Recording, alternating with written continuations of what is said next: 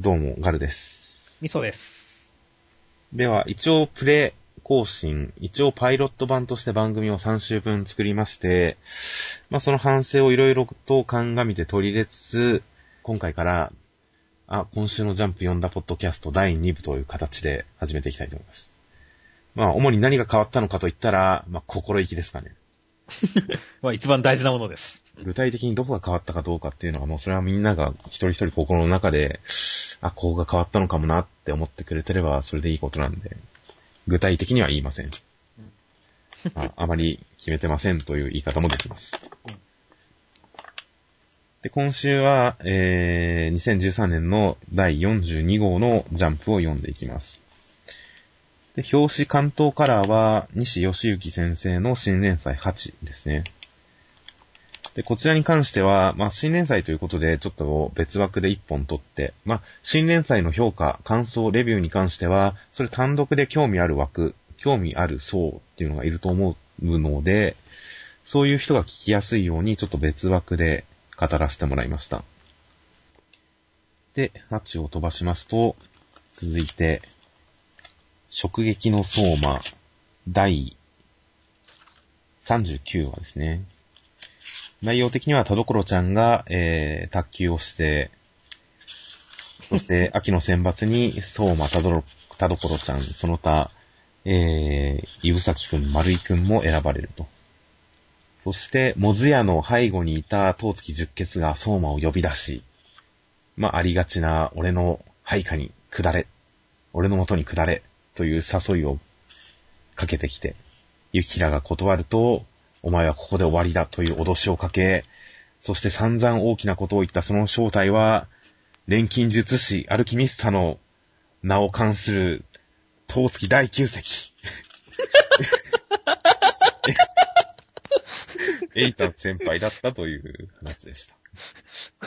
まあもう今、あらすじであらてすじで、あらすじで言っちゃったけどさ、確かにここのね、第9席はずっこけるとこだよねって。そうですよ。だって、すべての料理人を従えるものって、お前とは見ている政治が違うって。俺はすべての料理人を従えるものですよ。うん。あ意外と、これ、席数上なんじゃないかってちょっと思いながらペラッとめくったら第9席っていう、そう。お前同学年の、予想される範囲内で最低だったっていう。そうだよ。お前同学年の意識先輩よりランク下じゃねえかっていう。こんなこと言えたなって思いましたね。っていうね。実にこう、落ち感、出落ち感が止まらなかった。ただここはまあ本当は、なんでしょう。多分作劇上の都合で第9席なんだって、まあ笑っちゃいけないところなんだと思いますけどね、多分。ただまあ言ってる内容もこう、なんでしょう。料理のプロデュースとかプランニングとか、まあやっぱり料理人としてはちょっと邪道感がありますしね、この話。まあ、9席ぐらいが妥当なのかもしれません。うん。まあ、もしかしたら石木さんが実にすごい人なのかもしれないけれどもっていう。いや、もちろん石木さんはきっとすごい人ですようん。ちょっともう、何かこう、方向性が違うだけであって、もし、コンサルティングとかをやってたら、もう、多分、もうすごいですよ。ああ、もう、石木さんはすごいはずなのに、今週ずっと裸で、それに違和感が全くないんで、誰も突っ込まないですからね。そう、誰も突っ込まないからね。いやーこの人のあ殺したって考えるとね、どうしてもね、そうですね。いくら、いくら凄んでもねっていうところがあるんだよねって。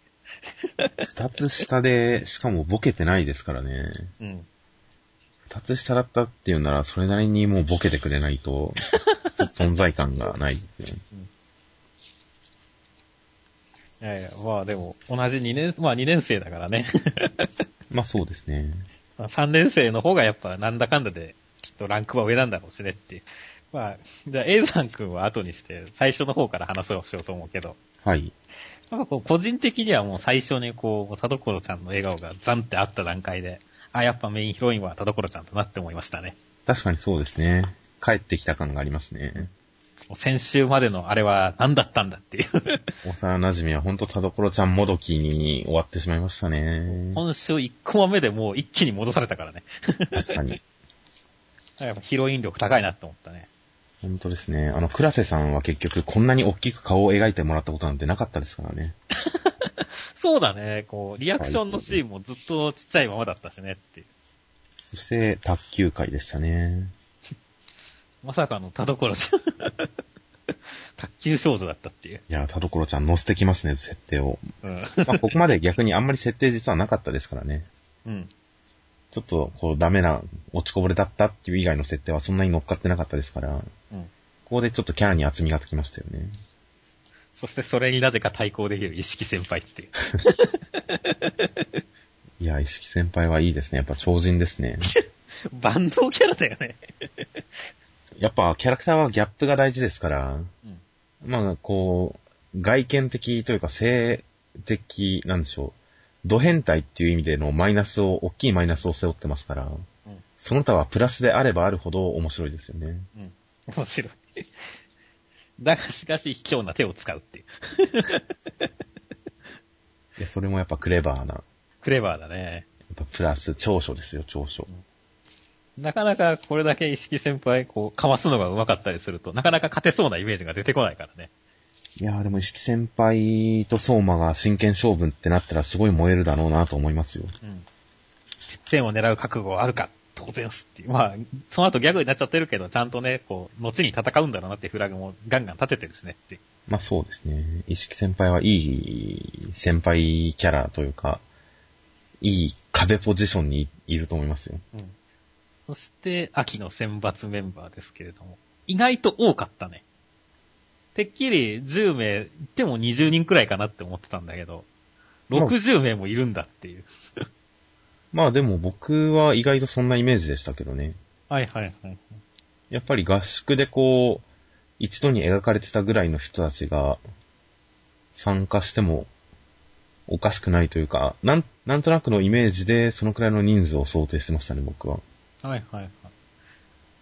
まあ僕はなんかもうちょっと、あの、少ないイメージだったんで、あ、60人多いなっていう、はい言った部分もあるけど、ただそこにこう、ちゃんとね、こう、あ、曲声量全員入りそうだっていうのは、なんか逆に良かったなって思ったね。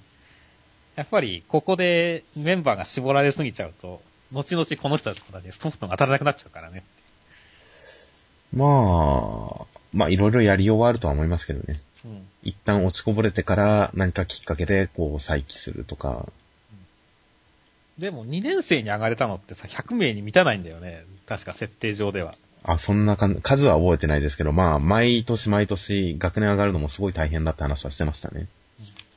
だから少なくともまあ選抜出場した奴らと、もうあとそれと何人、また3、40名くらいはいはいはい。しか2年生で上がれないっていうことを考えれば、ここに入っとかないとねっていう。まあ、まあどうでしょう。まあ、進級に関してはさすがに、こう、普通に成績悪くて進級できなかったみたいな、そういう、そういう話をやってほしくはないですけど、うん。この漫画では。うん。でもまあ選抜とかそういうなんか、ヒノキ舞台に関しては、登れない脇役の子がいてもいい気はしますけどね、僕は。うん。フォローさえしてあげれば。そうだね。まあ、丸井くんは、な、なぜかちゃんとししっかり合格してましたけれど。まあ、丸井くんはいつ何時でもこう、今にも確変しそうな、確率変動しそうなキャラではありますからね。まあ、常に全力を尽くす男やからね。じゃあもう一人のメガネキャラはどうですか？今ああ、永山先輩ですか？そう、エイザン先輩は。メガネ取っちゃいましたけどね。そう、メガネ取っちゃったんで、せっかくメガネキャラっぽい感じで、影、影キャラのうちはメガネつけてたのに、影か、影キャラやめた瞬間にメガネ取っちゃいましたからね。そうなんだよね。なん個性が一つ減ってしまいましたね。なんて影キャラ詐欺詐欺なんでしょう。まあ、まあ、なんでしょうね、このチンピラっぽい眼見の。今のところまあ何とも言い切れないですよね。錬金術師、やっぱ金儲けが大事な人なんですかね、この人は。まあ、まあ、錬金術師は多分、アルキミスタは、多分、こう、何かと何かを組み合わせる、つまり、この、科学、食材を科学するっていう方向性だと思うんだよね。ほよくあるのは、その、もう、なんかこう、ケミストリー、科学で作れない味はないっていうくらいに、う。はいはいはい。あの、そういう味の分野の科学って進んでるらしいから、どちらかというと、こう、食材、うんぬんかんぬんとかよりも、こう、なんか、試験管とかで味作ってるイメージだよね、この人はって。なるほど。うんそれも含めてのこのアルキミスタっていうことなんじゃないかなって思うんだよね。なるほど、なるほど。まあ、説明からだけだとなかなかわかんないですね。フードコンサルティング。老舗旅館の厨房を大変革。高級料亭から新メニュー開発の依頼。うん。京都にあった唐揚げ店を協議会検証に導く。こう、統一感があるようでないんですよね。うん、だからこの人の特性はまだちょっとわかんないですね。まあ、アルキミスタがどうか買ってくるかだよね。そうですね。まあ、キャラとしてはやっぱ、全体から結構セコな感じが、セコな感じが伝わってくるんで、小悪党感がありますね。その、ゆぎひらくんにわざわざ突っかかるところとかね。あと、俺の下につけ、そうしや、一生食いっぱぐれないようにしてやるって、志が低いというか、あそれだけ、それだけなんだっていう。うんそうすりゃ莫大な財産を築かせてやるぜとかじゃなくて、そうすりゃ一生食いっぱぐれないようにしてやるぜ。そのレベルの低さ、うん、せこいですね、この男は。まあ、そういったものも含めて、我々はこの第9席で 笑ってしまったわけですけれども。第あ9席ああ、はや、っぱりな、みたいな。でも全ての料理人を従えるものですからね。こう、意図してるとこじゃないかもしれないけど、本当に笑ってしまいました。第9席かように全部持ってかれちゃいましたからね。まあ、エイジャン先輩は、まあ、第9席のコンプレックスもあるかもしれませんし、今後どういうキャラになっていくのか、味方になるか敵になるかももはやわかんないですからね。まあ、最初は敵ですけど、当然。まあ、その前に、例えば、当月卒業生の篠宮さんも嫌なキャラやったけど、最終的にはいいキャラになったし、ああ、まあそうですね。結構、あの、ね、今後の掘り下げに期待ですよ。そうですね。敵として普通に撃退されるのか、やられたら味方になる展開なのか、また。でも、これ第9席倒しちゃったら、相馬くん第9席とかになったりするのかしら。まあ、席をかけて直撃して勝てばそうなるんでしょうけど。まあ、そこまではさすがにいかないか。まあしばらくは秋の選抜で、こう、ゆきらくんいじめが始まるんで、うんそれにこう、ハンター試験のグルメハンターと戦うゴントたちのようなのが続くんじゃないですか？なるほどね。そうですね。第9席に期待ですね。はいで次がワンピースの第721話です。内容的には、まあ、えー、レベッカは、ルフィにあんまり過去は語らないんですよね。レベッカはルフィに、その、おもちゃの兵隊さんと自分が仲がいいんだって話をして、その後は自分の中のモノローグとして、レベッカが、やっぱり王宮に住んでいたであろう母と、でも王宮に住んでるわけでもないんですよね。ボロ屋に住んでるんですよね。このあたりはよくわからないね。レベッカが、たった一人の家族だった母親を失ったって言ってることからも、母親と二人暮らしだったみたいだし。やっぱり落とし種なんですかね。うん。楽園の子なんですかね、やっぱり。娯楽院。うん可能性は高いね。で、まあ、このおもちゃの兵隊はもう人間だった時に誰なんだっていうのがちょっといろいろ気になってきますけど、元は人間なわけじゃないですか。そう。誰でとでも言えるからね。王様って思いますけどね、やっぱり第一候補としては。うん。ただ、リッキーとかもが何かっていうのもよくわかってない状態だからね。そうですね。これはだから、誰なんだろうっていうのは確かに気になるね。いやー、母親抱えて出てくるのが最、初登場のシーンっていうのは、誰なんだろう、正体って結構気になりますね。そしてもう、もうこの、なんでしょう、女の子は、おもちゃがもう野犬と戦って死にかけたりとか、もう、雪の中二人でこう、身を寄せ合うだとか、この、もう貧しくも貧しい暮らしという。そしてもう、捕まえて撃っちまおう。うん少女に迫る魔の手もあり、もう、薄い本が熱くなるような感じの。もう、暗い暗い話が続き。鈴木。そしてまあ舞台に出てくると、えー、幻の王女、レベッカに対する大ブーイング。そこで、ようやくついに明かされるレベッカのおじいさんは、かつて国中の恨みを買った仙台国王なんだと。じいさんが国王、じいさんが国王。母方、父方どっちなんでしょうね。流れからすると、スカーレット様って言ってることからもさ、やっぱ王女様なんですかね。そうだね。多母分、方のおじいちゃんが国王なんですかね。そう見るのが妥当なんじゃないかな。そう考えると、確かに、この兵隊さんはお父さんの可能性が一番高いそうですね。父親は王子ではなかったんですね。今、なんとなく思いましたけど。いやーまあ、思ったほど深い階層にはいかなかったというか、レベッカはおもちゃの国に関する事情は知らなかったんですね。そうだね。そこはちょっと意外だったね。結局この兵隊さんとの思い出だけっていうことなんですまあ兵隊さんがラブレターを持ってきた子供を殴ってるシーンはすごい良かったけど。お父さんしとるわ、つって。いじめた子だけじゃなくて、ラブレター持ってきたやつまで殴るのかよって。あとはまあ、あれですね、もう、泣きそうになるレベッカちゃんを、こう兵隊さんが口を押さえて、なんとか隠そうとするという。このシーンの、もうこの、すごい暗い感じがいいですよね。悲劇感がいいですね。劇感がすごい出てすごい、なんかちょっとした両辱性もありますしね。ガルちゃんは今日はそういう、あれ多いね。かわいそうな女の子。いや、まだレベ、レベッカちゃんの不幸話という意味で、その不幸話をすごいこう、なんでしょうね。やっぱ、女の子のかわいそうな話として、えー、人の心をくすぐるようにちゃんと書かれてますからね。そう、細かいところの描写に、まあ、小田先生はある種、こう、容赦がなかったりするので、その容赦がない部分が、ちゃんといい演出になってるなって思うね。よく、ナミが、あの、アーロンの一味に、まあ、なんて言ったらいいんでしょう。捉えられていたわけでもないですけど、うん。アーロンの一味にいた時の話、エピソード、うん。それこそもう、あの、改造を書かされて、もう奴隷のような扱いで改造を書かされて、大変、もう、殴られたりもして、傷だらけになって、ボロボロになって、アーロン一味にいたっていう回想シーンがあったじゃないですか。うん。あれが本当にどれだけの薄い本を厚くしたかわかんないですからね。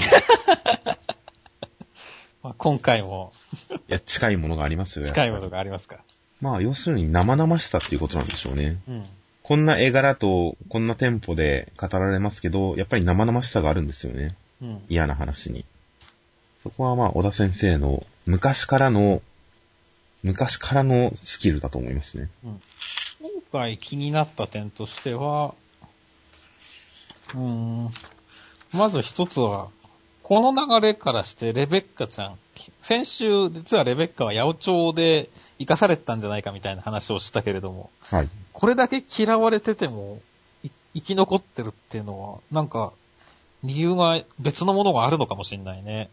さっき弱いか、弱い弱いって言ったけど、でもまあ、囚人剣闘士っていうのは要するに、仙台王様派の人たちが全員捕らえられて、剣闘士にされてる感じなんじゃないですか？うん。だから、仙台王様派、王様を擁護する人は剣闘士として戦わされて、王様を擁護しない人たちが観客席側に集まってるっていう構図なんじゃないですかね。ああ、なるほどね。まあだからこそ、まあ、それこれまで生き残ってきたしっていうことなんだよね。ただ今回はそうもいかなくなっちゃってるよねっていう。まあ、この中にも、やっぱり味方は多少いるのかもしれませんし、あとまあ一応、レベッカちゃんも、なんか、気負ってはいますからね。うん。盾を捨てて花びらを持って舞台へと。うん気負って、泣きながら舞台へ。うん。ちょっと、戦えるのか戦えないのかよくわかんないですね、まだ。盾を捨てたっていうのは、なその前にさ、リッキーさんだったかな、はないんか、あの、盾をつね、剣一本で戦うっていう、剣士がいたっつって、無敗の剣士がいたっていう話があって。はいはいはい。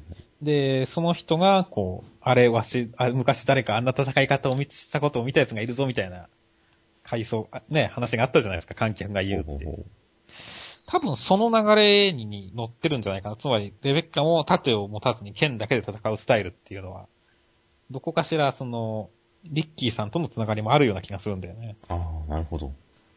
多分、その、兵隊さんに鍛えられてるっていう前振りもあるし、まあ、そうですね。多分、ある程度はちゃんと戦えると思うんだよね。当然、ルフィクラスには全然かなわないけどっていう。なるほど。じゃあ、今までのトータルで言うと、兵隊さんの正体はリッキーで、かつ父親であると。うん。いうことになりますね。そう。ねなるほど。なんか、ありそうな感じですね。なんか納得感がありますね、それは。っていうか、陸王なんですよね。うん。リッキーと繋がりがあるのかもしれないですね。うん。そして、ルフィはナチュラルにもうレベッカの味方になってると。うん。ルフィは基本的にこう、弱くて正しい方に味方しますからね。うん。だからワンピースが海賊漫画だけど正義の味方っていうこの矛盾を成し遂げてるわけですから。だから海賊漫画なんていうジャンルでありながら、こう、せ、どっちが正義かわからねえとかそういう展開はないですからね。ルフィが味方するのは必ず弱くて正しい方ですから。そこはでも非常にいい、単純でいいとこだよね。正義の海賊漫画ですよ。うんワンピース。今回もレベッカちゃんの味方になってますね。んいやまあ来週は、レベッカちゃんが勝とうが負けようが楽しみですね。うん。ただ来週ないんですよね。ジェコーは救済いたします。本当だ。右下にあるからつい読み損ねてましたよ。いやー、残念ですね。そう。まあ、小田先生には体調を整えながら、連載し続けてほしいです。そうですね。じゃあ、再来週を楽しみにしてましょう。再来週を楽しみに。じゃあ、続きまして、暗殺教室の第59話です。とりあえず、表紙、センターカラーの表紙が、こんなのやってたんですね。ぬるぬる黒板アート選手権結果発表センターカラー。うんいや全然気づかなかったですよ。こんなの募集してたんですね。募集してましたね。ツイッターでもちょっと話題になってましたね。ツイッターでその絵アップしたりっていうのはいくつかありましたし。。で、今回それの対象。はい、いや、はい。俺はこれかなり面白い企画だと思いますね。読者参加、ね読者参加型企画って面白いし、はいはい黒板を使ったアートって、ね、暗殺、ね、やっぱ暗殺教室っぽいし、そうですね。いや、この大賞受賞作もなかなかいいですよね。分かってますよね。黒板だからこその表現。うん黒板消しで戦って、消して攻撃するという構図を使うという。ちゃんと黒板であることに意味を持たせているうん。納得の対象作品でしたね。まあ一応、センターカラーの裏に何作品か載ってますけど、なんか気になったのありますか？子供部門。何歳なんでしょうね。何歳なんでしょうね。すごいこう頑張った感があるよねっていう。そうですね。この、なんかすげえ上の方とかギリギリで届いたみたいな。いやまあそれは普通に何か足場使ったんでしょうけど。そう足は使ったけどギリギリっぽい感じの。コロ先生がすごい前衛的になってますからね。うんいやまあ、子供というのは、キリンと犬を同じように描くって立川男子が言ってましたけれども。うん。だから本来人間っていうのはそれくらいいろんなものを同じものとして、一つのものとして捉えてるんだよっていう話をしてましたけど、きっとこの子にはコロ先生がこう見えてるんだろうなっていうのが、子供の世界っていうのはすごいなって思いますね、確かに。子供部門。この部分は素晴らしかった。では、えー、一応本編の方が、まあ、ついに暗殺が始まると。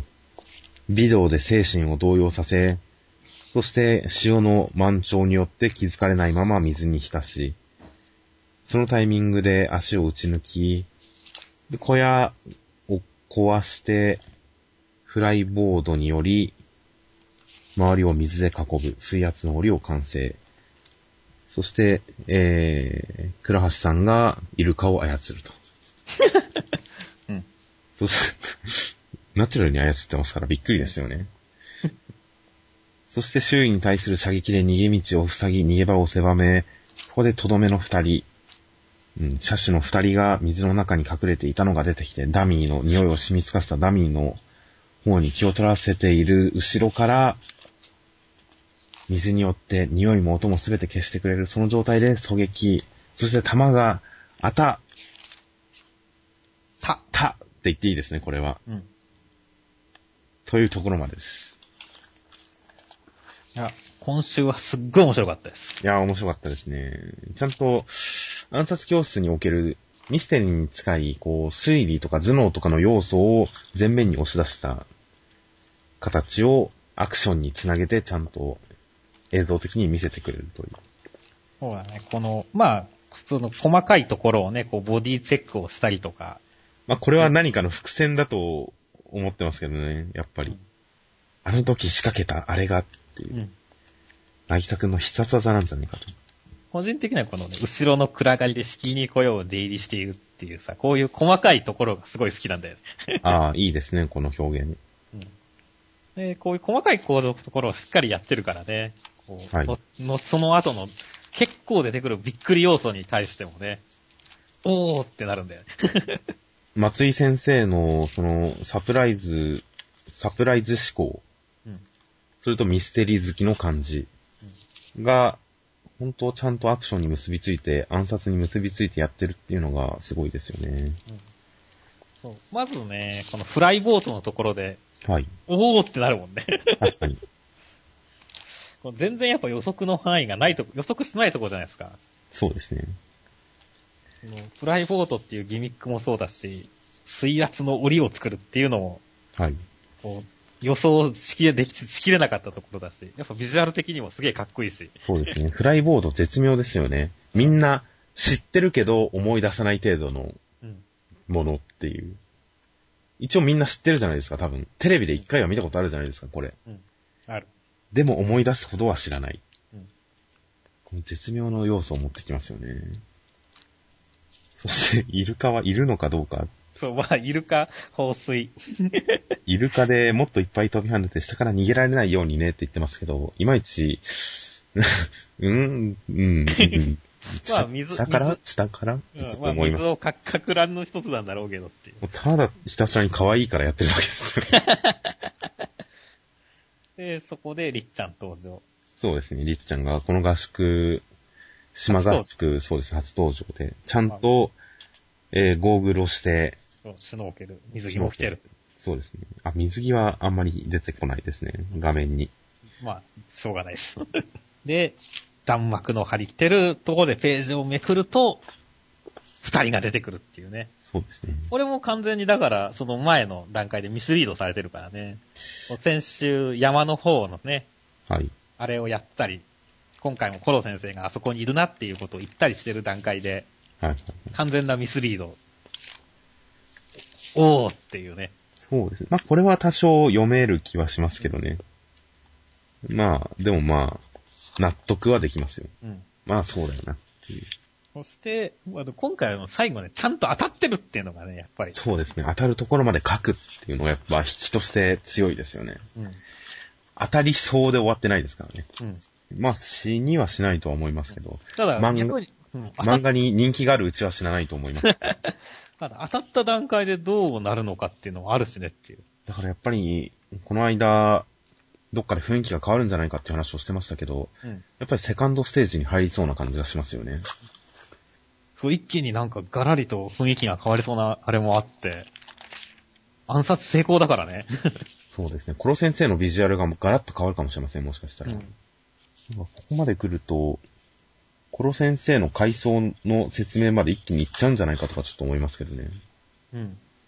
あの、女教師っぽい何かとの、うん。触手生物の開口の話。うん。あそこまでもしかしたらいっちゃうんじゃないかってちょっと期待があるんですよ。いやーもう全然こう先が読めないし、引きも完璧やし、それまでの流れも面白いし、そして倉橋さんは可愛いし、そう。もう、言うことなしですね。全くですね。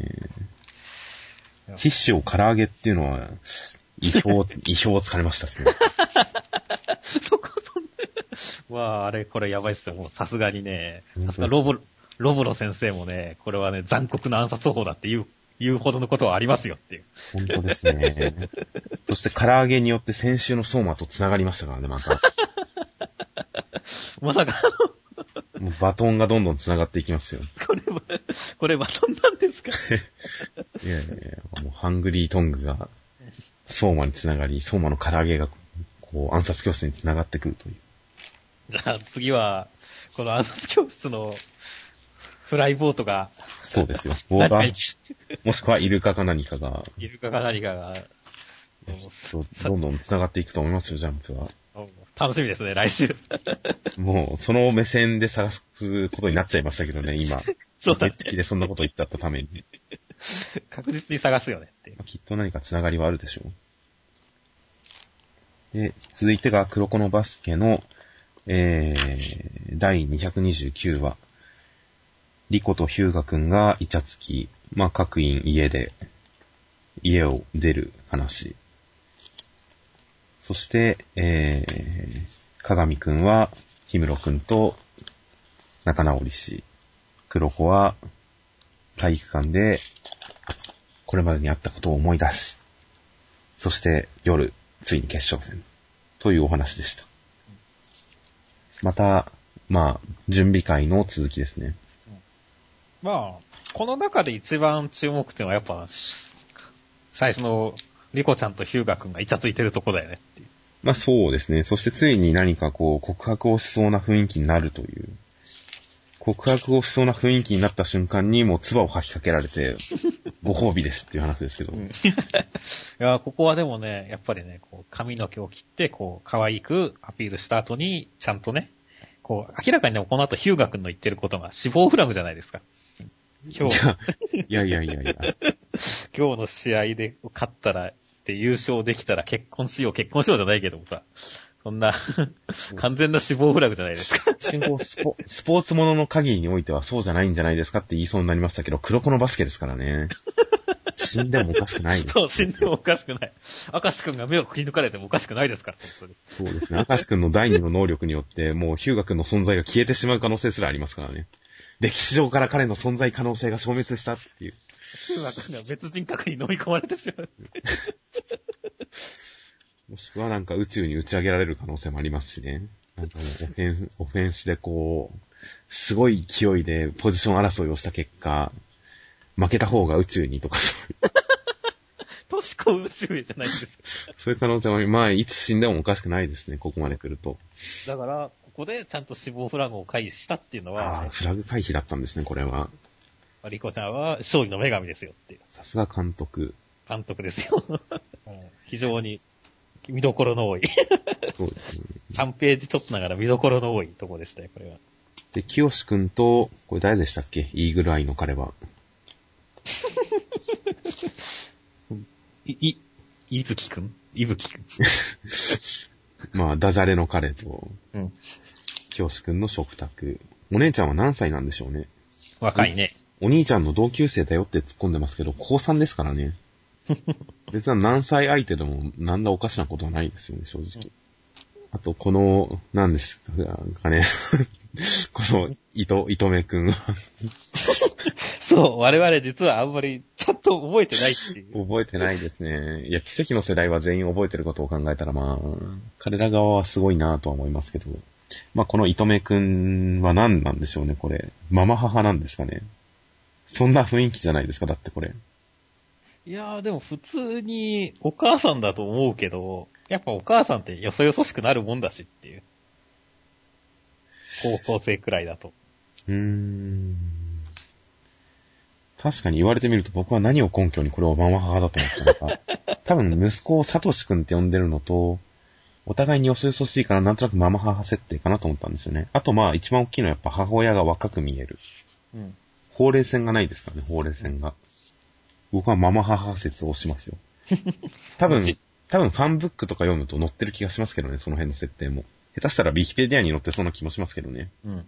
そうだね。いいです。ママ母ってことにしときますよ、僕は。はいわかりました。じゃあ俺もその方向で。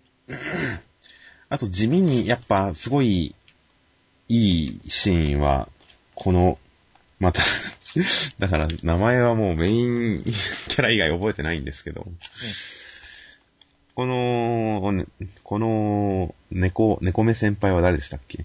出てきません。この彼の話いいですよね。うん試合出んの？ってさ、スタメンじゃないからわかんないけど。中学の時見に行ったけど試合出なくてずっと不適されてた仲間の応援もしなかった。それが今は試合に出れるかどうかわかんないけど見に来てよって。今はみんなと勝ちたいってだけだから。っていうこの人間的な成長を描く話。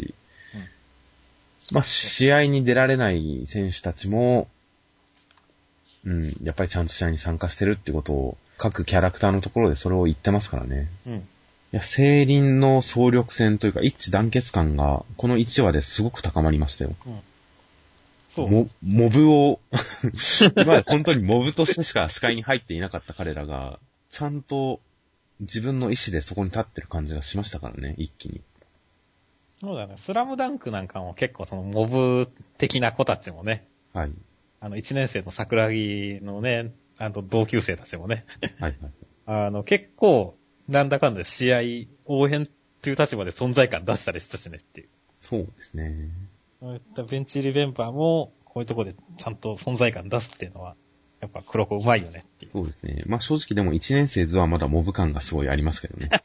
残念ながらこの程度じゃ、その程度じゃあね。家族も出してもらえない程度のモブ感。それはちょっとありますけど、まあ1年生ですからしょうがないですよ、そこは。立場がありますから、立場が。あそうだね。こうやって、これ、これ見たときに、鏡くんは、あの、そういう意味では、も、揉めてた、揉めて話うやむやになったねっていう。僕も解決してなかったんだってちょっと 意外でしたよ。何らかの形で解決してたんじゃなかったっけ？あれ？って思いましたけど。うん。決着はついてなかったんですね。まあ、ついて何よりですよ。よかったですよ。そう、これは本当に、忘れててごめん。か、あの、片付いてよかったなっていう。そうですね。兄弟を、こう、どう発音するんですかね、これ。ブロ？この略し方は文字上ではわかりますけど、発音どうやってるんでしょうね。ブロ、コース。このスラング感。僕は英語ができないから恥ずかしい。これを読むとちょっと恥ずかしかったんですけど。まあ、きっと英語的にはかっこいいんでしょう。そうだね。それは僕が英語ができないのが悪いんです。これ読んで恥ずかしいのは。そうだね。ちょっと確かにね、んって思うよね。僕も英語ができない、できる方ではないので。そして、えー、何でしたっけ？この、黒子2号。哲也2号だっけ？哲也2号。そんな感じの名前でしたよね。そうそうそう。そんな感じの名前ですよ。意外とでも出演率高いんですけどね。日常パートで。そして黒子くんが全部思い出す、全部思い返して、バスケットをやっていて僕は本当に良かったって一度はやめようとした彼が、そう思い、そして決勝の舞台にという。まあやっぱいいですね。最終決戦の前に。うん。もうちゃんと打ち切られずに決勝戦まで行けた漫画の特権ですよ、これは。そうだね。いやー、ほんとこれで、ほんと一番盛り上がる決勝戦。はい。いや夜っていうのがいいですよね、また。なんか特別な感じがしますからね。イベント感というか。ー、うん。昼にやる試合とは違いますよ、やっぱり。うん。これはだから本当に決勝戦の前振り会としては最高でしたよ。そうですね。最初の第一アクションがどういう感じになるのか、最初の駆け引きがどうなるのか、楽しみですよ。うん。どっちかがやっぱパンチをかましてくれるでしょうからね、試合開始直後。うん。いやー、楽しみです。このテンションを維持して来週を読みたいですよ。うん。